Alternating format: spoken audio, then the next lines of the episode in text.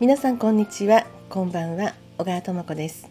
心の扉を開く幸せ先生術。この番組は輝くあなたへ西洋先生術とヒプノセラピーの情報をお届けする番組となっております。さてたびたびご案内させていただきました YouTube の蟹座新月瞑想ライブ。無事に終わりましてそして本当にたくさんの方に来ていただきましてで中にはですね本当にこうお仕事帰りでしたでしょうかあの途中から「あ間に合いました」っておっしゃってくださってでその方があのいつもこのポッドキャストを聞いてくださっているというね嬉しいコメントもいただきまして本当にありがとうございます。まあ、あの初めてだったんですけれども私がちょっとこうイメージしていたやりたいことというのは、まあ、皆さんの中のねこう普段は気が付いていない自分の中にある勇気とか力とか思い描いていることを、まあ、あの瞑想の中でこう浮かび上がらせてそうするとなんかこう現実世界が変わってくる少しずつですね。あ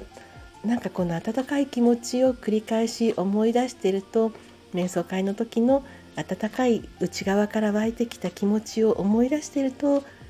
何かちょっとこう今まであの職場のあの人に控えてたんだけれどもなんかちょっと勇気を出していってみようかなとかね。でそういうことがきっかけでこうパッとこう人間関係が変わっていったりですとかあのいろんなことが起こってくるじゃないですかそういうきっかけ作りにしていただけたらなということででそしてその新月というのは十二星座の星座の持つエネルギーというのをこう純粋に受け取りやすくなると思うんですね。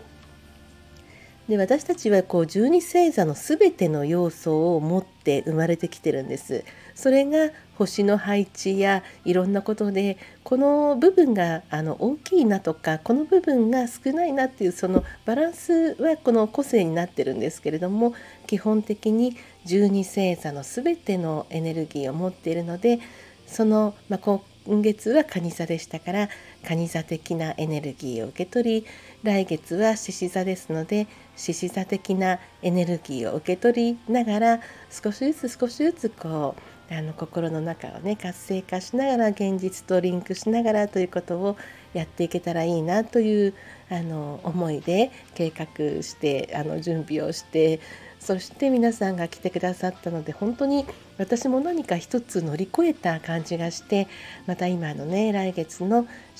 獅子座の新月のねストーリー作りをね今あのしているところなんですけれどもとてもあの嬉しくコメントなんかも拝見しました。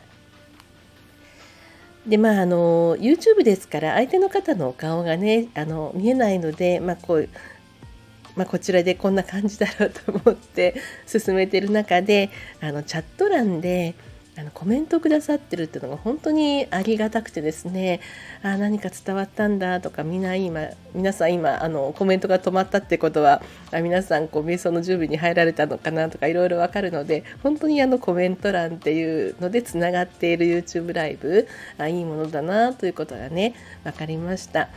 えー、この音声配信も、まあ、いろんなところでね聞いてくださってる方がね例えば車の運転して通勤してる時ですとかあのいろんなお休み前とかねいろんな時間帯に聞いてくださってる人もいてそういうその個人個人のあの時間に合わせた配信もいいと思いますしまたちょっとライブっていうね独特な感じもいいなと思いまして本当に私も一つ一歩ね人生の扉が開いたというそういう体験をさせていただいてえー、本当に嬉しかったです。そういう話でした。はい、えーと、今日はそのようなお礼の配信とさせていただきます。皆さん今日もいい日をお過ごしください。お相手は星読みの小川智子でした。